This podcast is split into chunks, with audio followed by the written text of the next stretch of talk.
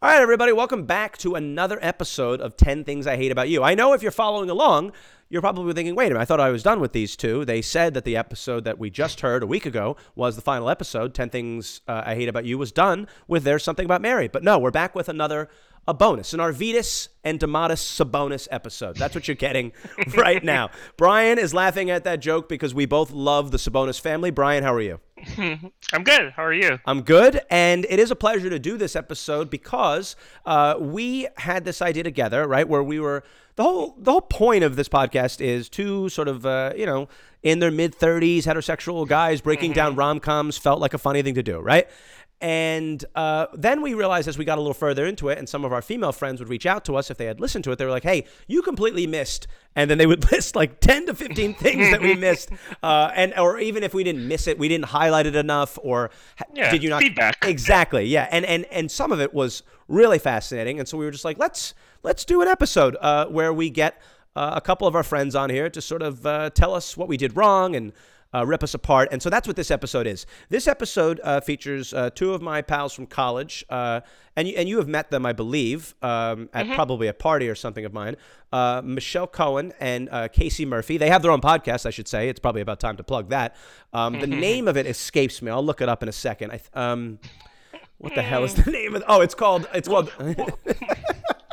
it's called the Casey and Michelle Show. That's right. Um, yeah, I had it written down here somewhere. So yeah, it's called the Casey and Michelle Show. But all seriousness, uh, they're pop culture enthusiasts, and this podcast that they do um, is basically just catching you up on the week or week and a half, uh, whenever they had recently done one of the world of pop culture. And I can say this not just as a friend of theirs, uh, as someone who knows nothing about podcasts, or excuse me, about pop culture. It's good. And i'm actually tuning into like future episodes to find out the update on certain stories. Like oh really? What happened to his baby daddy or something like that? So uh, yeah i find yeah it's good. And uh, they do things like the breakup of the week. It's it, it's funny.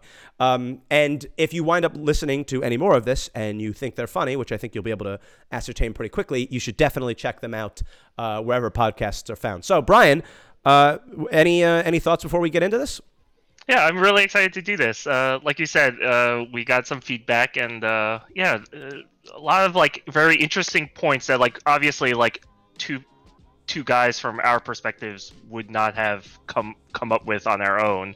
So yeah, I'm excited to see what what they have to say about our takes and what we may have missed, and yeah. And yeah, and they absolutely will not hold back on us. that is for sure. So, um, all right, yeah, without further ado, here are Casey and Michelle and Brian and I talking about Can't Hardly Wait.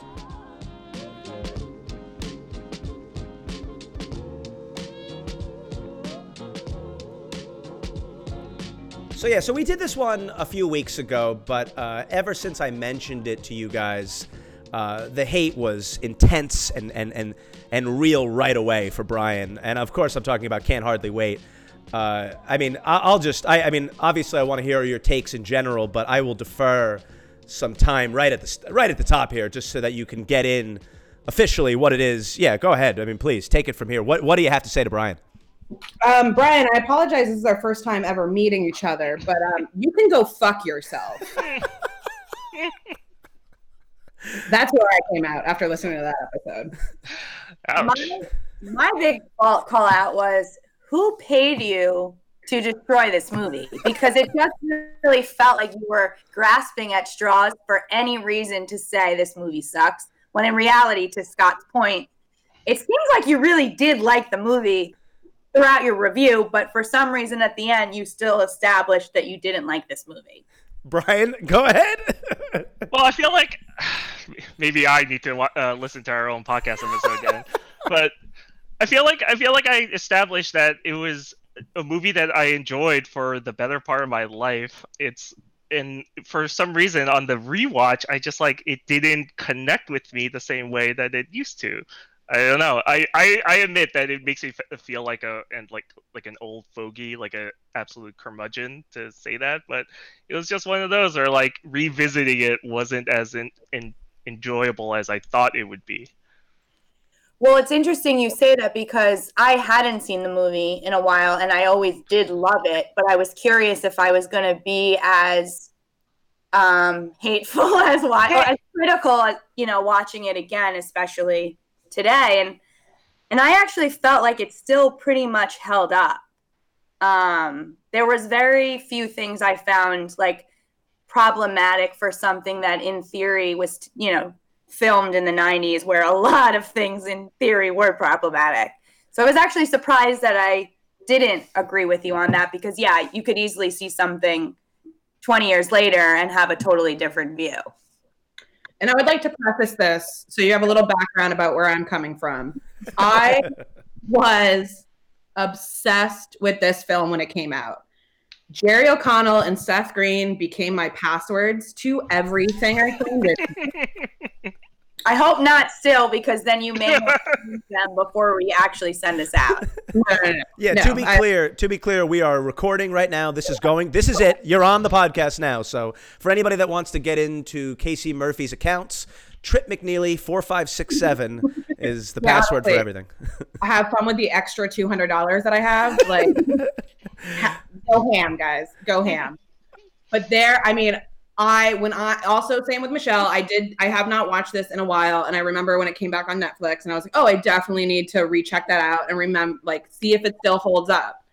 When it started, I immediately from the get could remember every single line verbatim and talked aloud to the television like it was a genuine conversation. yeah, I, I would say uh, it's clear uh, the distaste for Brian's take here. Um, and as is evidenced by the greeting you gave him, we know that you're not a fan of his work uh, in that episode. Uh, let's let's transition a little bit, if we can, uh, to some of the things that we may have missed. I think that is where I'm, and I'm, I think I can speak for Brian here. That I'm, I'm we're both uh, curious to see. There isn't a person on earth that wants to tell me things I'm wrong about more than Michelle Cohen. Uh, so right from there, I'm interested to hear what she has to say. But also, I just uh, part of the reason we're doing this, right, is you know two guys discussing rom coms, sort of missing the other element of it. So either one of you ladies wants to start first. Let's hear it. What do you got? You want to take it away, Michelle? Sure. So um, I just wanted to kind of expand on a few things that you did miss and kind of find the holes within some of the stuff you talked about because even from as Casey just mentioned, from the get-go of this movie, you have me sold. I mean, I know you guys talked a little bit about the, you know, title cards with the yearbook piece Oh, and Scott liked it, and it sounded like Brian didn't like it. I wish there were more of them. I kind of wish even the side characters got them because the way I see this movie, yes, it's a big party night, you know, uh, the epitome of a high school party, the last day of school, graduation, what have you. But I actually feel like the movie is almost an interactive yearbook because you start off kind of getting a sense of who these characters are. You have Melissa Joan Hart, who is literally carrying the yearbook around to get everyone to sign it. Um, you're learning everyone, you know, everyone's activities. I think that part's great. The quotes people have that gives you a little bit more of who these people are. Um, and then you also end the movie with the where are they now almost teasing it like you're going to have a reunion and i know the two of you kind of discussed it but like that reunion could easily get picked up from the end of the movie where you're finding out where everyone ends up and almost like a Romy and michelle where you have the exact same movie 20 years later and the interactions of that party that night like to me it just felt like an interactive yearbook which as someone who was on yearbook committee in high school i loved it Yeah, that's a good idea. Yeah, I never thought about the interactive uh, yearbook concept. Casey? this is why yeah this is why michelle and i are best friends because it- i have the exact same thing written down. It is i'll give brian this bone. It is a lazy screenwriting trick to do something like this. But to michelle's point if you guys don't remember the culmination like of this film is the payoff of melissa joan hart's character having a yearbook because that's how jennifer love hewitt figures out who ethan embry is Yeah. Mm.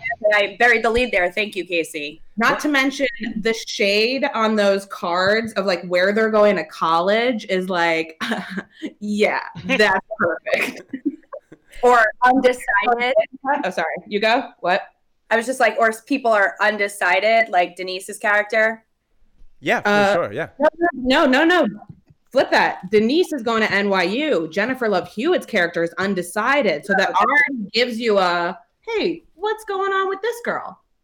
let's see. She's a little lost. I'm intrigued by this because she's the pretty one, so she shouldn't really be confused about life at all, right? Isn't that what society teaches us? Sure. Exactly. People have it made in the shade. Brian, uh, you care to respond to that first one? Yeah, I uh, that's actually a really good point, uh, Michelle. Um, I actually really like that phrasing, interactive yearbook. Um, yeah, like that.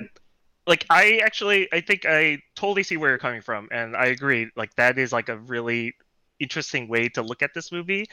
I I wish that I had that same uh, perspective while uh, while rewatching it. I guess I guess my thing was sort of like because yeah I agree. I like I like the structure of that right? Like what you're describing the interactive yearbook. And yes I and that's um, Casey brings up a really good point that it does pay off from a plot perspective uh, eventually. So it does tie in. So yeah um, I guess like part of you know the struggle for me was that I didn't particularly like the people that they were highlighting in the yearbook, right? I think because I think in the podcast we talked about, or, or in the original episode, like Sky and I were sort of in agreement that our favorite aspect of the movie was the Lauren Ambrose, Seth Green sort of subplot, Mm-hmm. and so like if I had spent like yeah like the interactive yearbook sort of thing with just them, I think I would have liked this movie a lot more because ultimately like they were my favorite characters. So yeah. All right. What do you have for us that we really whiffed on? There's got to be something I know on that list. I mean, Michelle said she had three pages. What? What? Give me, give me something that is, you know, how did you boys miss this this badly? I have a like a big picture moment of Yeah, yeah, please. I, and and and if there's a couple, I'm not. It doesn't have to just be one, obviously. Yeah. Uh, yeah. Go ahead.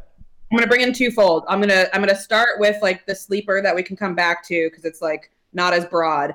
But um, I feel like it wasn't really touched upon. Like this is, from what I remember. I mean, this is definitely one of the first movies that I I like came of age with and was like, oh, okay, this is a teenager film. I'm a teenager. Like I'm on board here. But you have a platonic best friendship with Mm. no sexual tension, which is really refreshing. And I don't think you see it ever again. Is does that Well- exist? Does that exist in reality though? I'm not sure that's a real thing. That was. My entire life, Scott. So yeah, it does. Because if it didn't, uh, we wouldn't be here today. All right. I No, would be- that's- part of, part, part of the reason it's platonic is that they already dated. I think that's part of why the sexual tension is gone. They say at one point in the hmm. movie, like, I can't believe we dated. yeah, I that's a good point. They don't So- bring it in. We don't see any of it. But we don't see the tension. They'd mention it in passing, but I agree with you. You do see, oh, I can have a best friend and not have this lingering tension. well it also like was what was you know what was my life and so i was like all right yeah this this can be chill i was friends with a lot of guys growing up until we hit like sixth seventh grade when it became became like are you supposed to have guy like friends of the opposite sex? And it is platonic. So i was like i'm identifying immediately with lauren ambrose's character. So that was just one that was one area that i just really appreciate about this movie that we don't see in other movies of this like time period or this genre. But also big picture this is a movie about fate karma and redemption.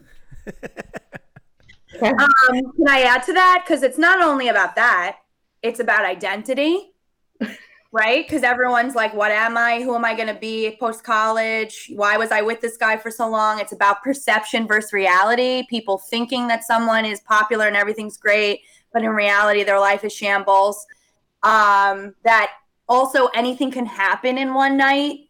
You have everyone's lives going upside down, no matter what their stereotypical role was at school. I mean, just the William arc of being a nerd trying to get his own um, revenge on being picked on by Mike, then becoming this rock star because he gets wasted and is singing on stage. And then he becomes best friends with his enemy to the point where his own best friends think he's a jock and then he's in jail. I mean, that in itself could be a movie. and then mike bails him out but mike covers for him and take the ultimate hit and then pretends like he didn't do the nice thing Hold when on. they're at the hold diner. On, hold on. Let's be clear here. These things happened in the movie. We remember them happening. I, You we're, didn't we're- bring a like or a dislike. yeah, well, we're limited to we're limited to five each. You're, I mean, he, the nerd should have been a top three of the Okay, list. all right. I would say Seth Green's character and Williams' characters were my first like and second like. Oh, okay. Brian, uh, what say you? You're somebody who firmly does not believe in platonic fl- friendships. um, that's one of his things. I don't want to put you on blast, but he hates that. I mean, he firm. He has a whole manifesto written about how we shouldn't really be. Uh, that shouldn't be a thing. But yeah, go ahead. Where where where do you stand on any of this? What is he, Uh, I, well, I think I think so. I'm actually kind of angry at ourselves that we didn't bring up Casey's point about the platonic best friends. Yeah, that's a great point. That's an excellent point. yeah, that is a really good point. Uh, cause, cause yeah, cause that is definitely something that like it stood out to me on the rewatch, and obviously at the time too. I, you know, you definitely don't see that kind of stuff in in in movies a lot. Um, and I'm I can actually relate with Casey a lot too because I am somebody who uh who had a lot of uh and still do like my best friends are all girls right so or all women so yeah I, I could definitely relate to that and I'm kind of angry that we didn't bring that up in, the, in our. That is that, Here for keep you angry at yourself. that is a fantastic self edit by Brian that his friends are now women uh, and not girls. Um, Nope. Yeah, I, I no, that is a fantastic point. I would uh, I, I will also add that one thing I we didn't say at the time, but now that you're bringing it up, and it is a really smart thing to think about. I didn't. What I also loved about their relationship was that it felt very real, right? Like it didn't. Uh, they did, there was no hint of sexual chemistry, like you mentioned, but they also felt like the much like the Seth Green and um, Lauren Ambrose relationship as kids felt real. The the Ethan Embry and uh, Den- uh, Denise, we, I'm getting all the names confused, but you know what I mean. yeah, Warren, yeah. Denise Fleming. Yeah, Denise Fleming and Ethan Embry's character, they felt like, hey, these are real friends. These are not just a man and a woman who are standing next to each other. right. yeah All they right. had a shared history yeah Yeah. All right. Any, any anything else? You got anything else for us? Um, I mean, of course. Yeah. yeah. Um, let's, let's hear. Let's hear. I guess to do another big picture one, and you kind of touched on it, but I think it's worth expanding on, is I actually feel like this movie was very much ahead of its time in a like it's very self-aware in it's the way men were misogynistic back in the day It's in the 90s you see immediately after she breaks up where after Amanda and Mike break up in front of everyone, you have the guys all lining up to try to hit on her. One of which is like staring her up and down. The high guys saying, "God, you're hot!" Like knowing that that's something a girl dealt dealt with all the time, not necessarily right after they broke up with someone, and how ridiculous that is. Um, and also just the fact that you watch that movie, and yes, you know, you guys talked about the the the um the people in it and where they went on but just the fact of how diverse the cast is.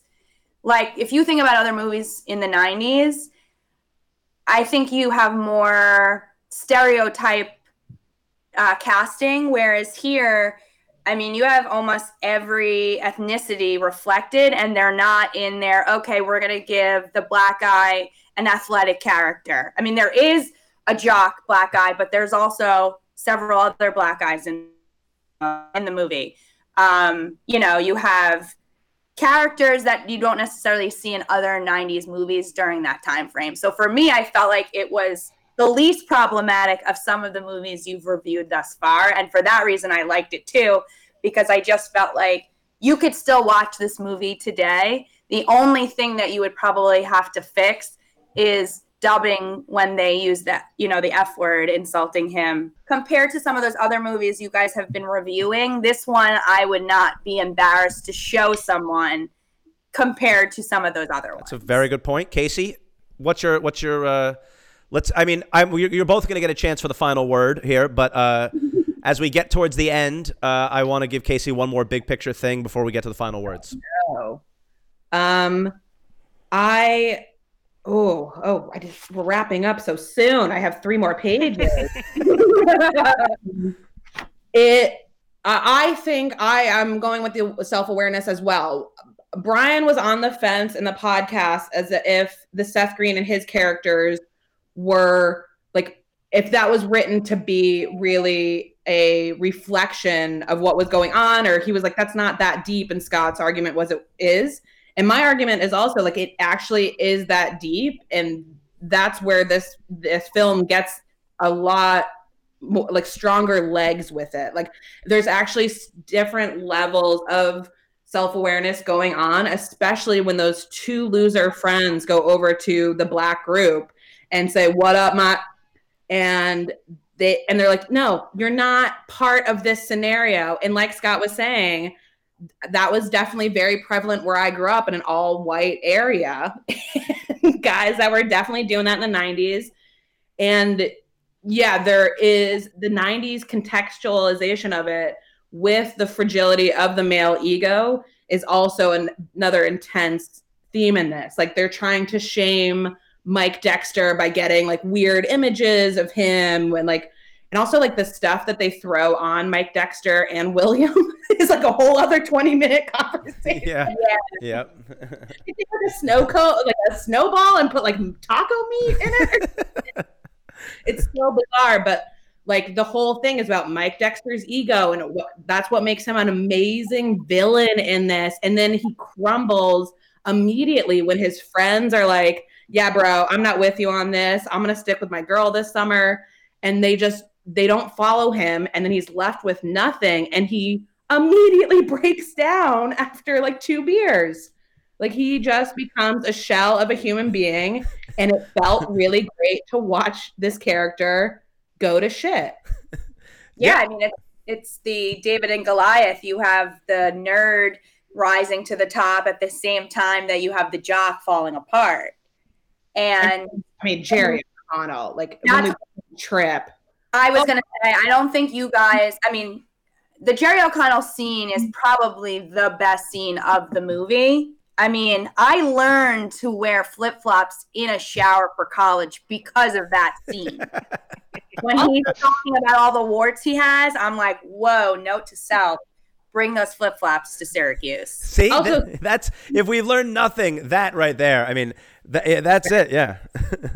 But sprinkle in a little, I'm going to throw it out, a little Dickens, because we're getting a ghost of future past coming in and warning him about all the mistakes that he's made. And you have time to fix this, Mike Dexter. And he does redeem himself. But he's Yeah. definitely not my favorite character. I mean, Seth Green, the fact that Seth Green was able to make this character likable and the fact that Seth Green gets a sex scene in it, because honestly, they would not throw him that bone these days. Like, if you rewatch that, I don't think you guys realize how tiny his little white arms are. Like, oh, no one these you in order to have a sex scene these days, you're a Hemsworth. Like you have your arms are the size of your fucking head. it's true. And Seth Green becomes a, a like a, a sexy kind of attractive little. I mean, that's where my ginger problem started because ooh, I was obsessed with him. Forget the sex scene. I was all about the pre-sex scene when he's in the bathroom getting ready for the other girl, doing his like Comedy. he's doing the lunges, like you know, out putting his arms up against the um, bathtub to try to like make sure he can do it, or like even you know the lines he has when he's talking about ninety-two percent of women, like these, like his lines. I know you said you you guys didn't necessarily love the jokes and they didn't land. Every comment that Kenny Fisher has makes me crack up. I mean, everything is quotable. I mean, like when we're talking the um when William's talking about uh how Mike Dexter beamed him in the eye with a raisin. He goes, "My parents took me a, to a 3D film festival. I saw no third dimension."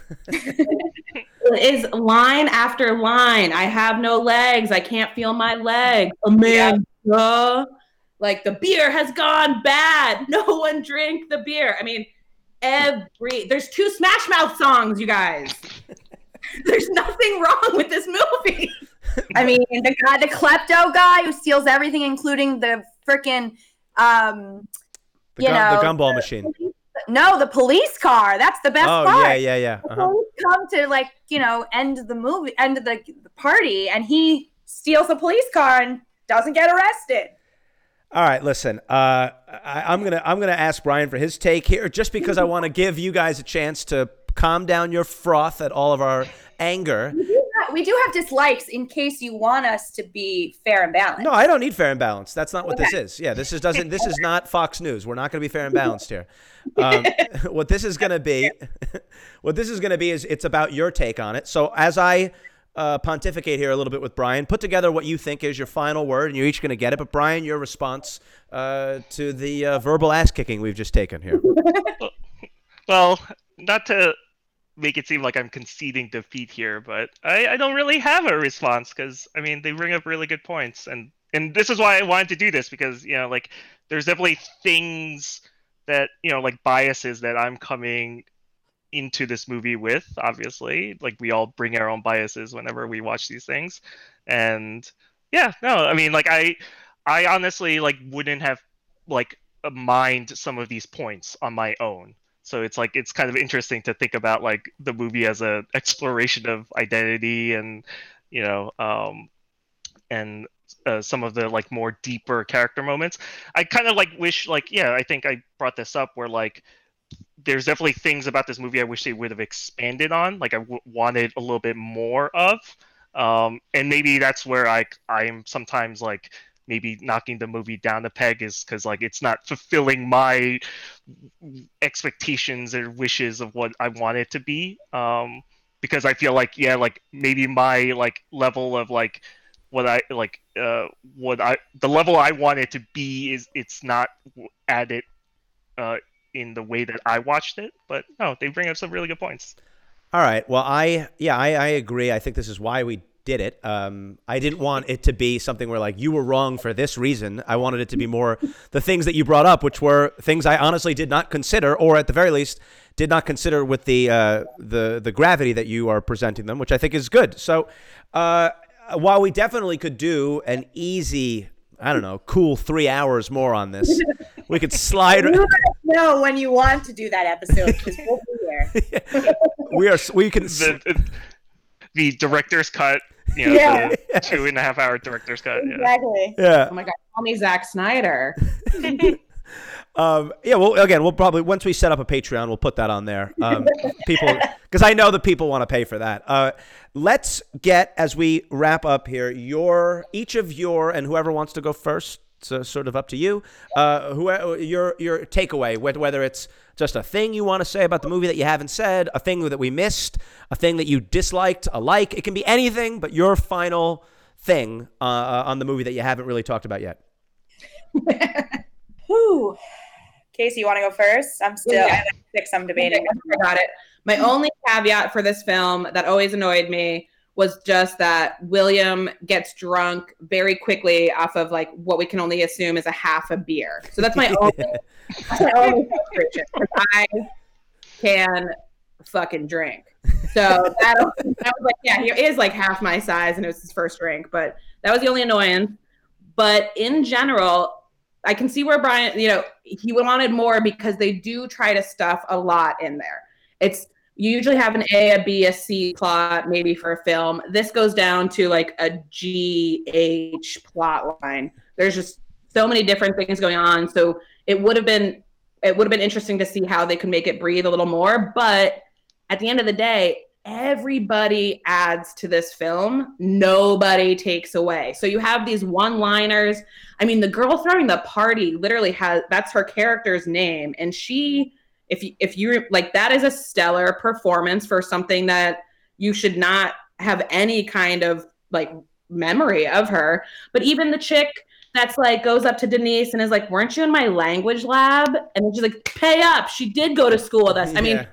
Every single one line character it goes makes it just a better more padded out film and you get a really like i just remember this is exactly what i remember of high school parties. These were the high school parties that i attended. I saw this movie in middle school so i was just waiting like those three years to make sure i could get to these high school parties. And then they're honestly the greatest time of my life. So I peaked at 17 and I'm fine. yeah, I mean, that movie makes you want to go to a high school party. If it, if it doesn't, then there's something wrong with you. Yeah, as an adult, it especially makes you want to go to a high school. I mean, party. I, yeah, if I wasn't going to get arrested for giving alcohol to minors, I'd love to go to a high school party. All right, Michelle, floor is yours. Final take. what do you um, got? All right, so quickly, I do want to address the fact that it, I have a dislike, which is the cousin in general. I think you guys mentioned Yeah. you don't like his shirt, but I just don't like the whole him pursuing her. I think it could have been something less creepy. I'm not a fan of suggested incest. Call me crazy, but mm-hmm. like I think they could have done something else there as the plot line as to why she runs out. But that's my only real negative of the movie. But the way the one thing I also wanted to highlight that I think you guys missed, which will be my last comment, is um you know, this movie is quintessential 90s. You have it from Kenny's JNCO jeans. You have it with the outfit that um, you know, Amanda's wearing at the end, the Fiorucci uh, angel t-shirt that was huge back for girls in the day. Like everyone wanted to wear that shirt. And even just the references. You have the whole scene where they're talking about Brad Pitt and Gwyneth Paltrow. I Thank you, Michelle. that deserves some award in pop culture because I mean they were the the couple then. They that's like seven couples ago from Brad Pitt and Gwyneth. But like just the comparison of he's a Brad and you're a Gwen, and then when she leaves, they're like, she's not really a Gwen. Like that whole scene was so great and so perfect of that time frame. It's a time capsule of that time frame. Correct. Accurate. 100%. Put a bow on it. Everybody wins except for Brian.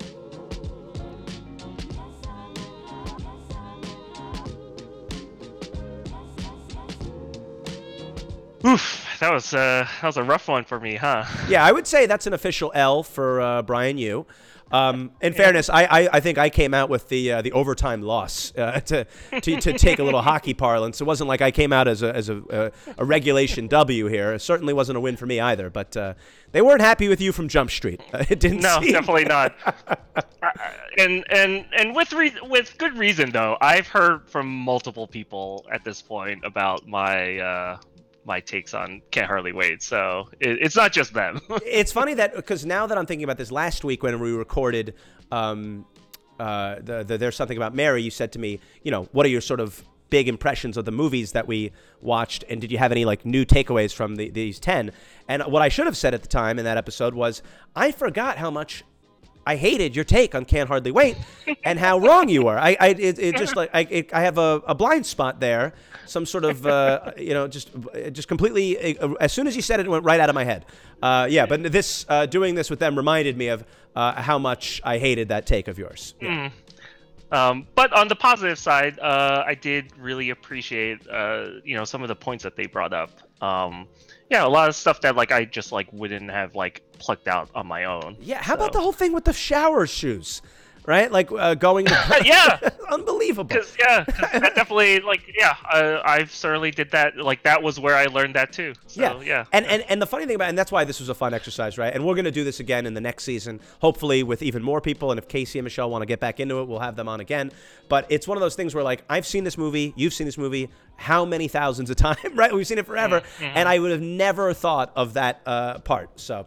Anyway, yeah. Yep. Uh, as I mentioned, it's the Casey and Michelle show. It is a, um, a pop culture podcast uh, that's available everywhere podcasts uh, can be found. So go and check it Oh out. yeah, sure. I might actually check it out. I uh, I I'd be interested to hear their Armie Hammer takes. Oh, they certainly have some. And I and I will say this again. This is how ignorant I am of this stuff. I just don't know anything about it. Frankly, it would be like if you and I hosted a you know a Blue Jays middle infielders podcast from the, the '90s, right? Like, I, I- we, you and I could probably do that. You know what I mean? Like, can you believe like uh, you know Roberto Alomar was so fascinating, Yeah. like that kind of stuff. But um, Tony Fernandez, but but um, I with this like as an example, I did not know that uh, Armie Hammer was related to Armand Hammer, and that Armand Hammer and that whole family was one thing. I didn't realize that. I mean, his Yeah. name is basically Armand Hammer, but I, I just, uh, yeah. Yeah. I didn't know that. So again, I've learned some obvious things that I'm sure if they're listening to this episode to this length, they're like, this is why we hate him because how, how did he not? How can he be an adult and be this ignorant?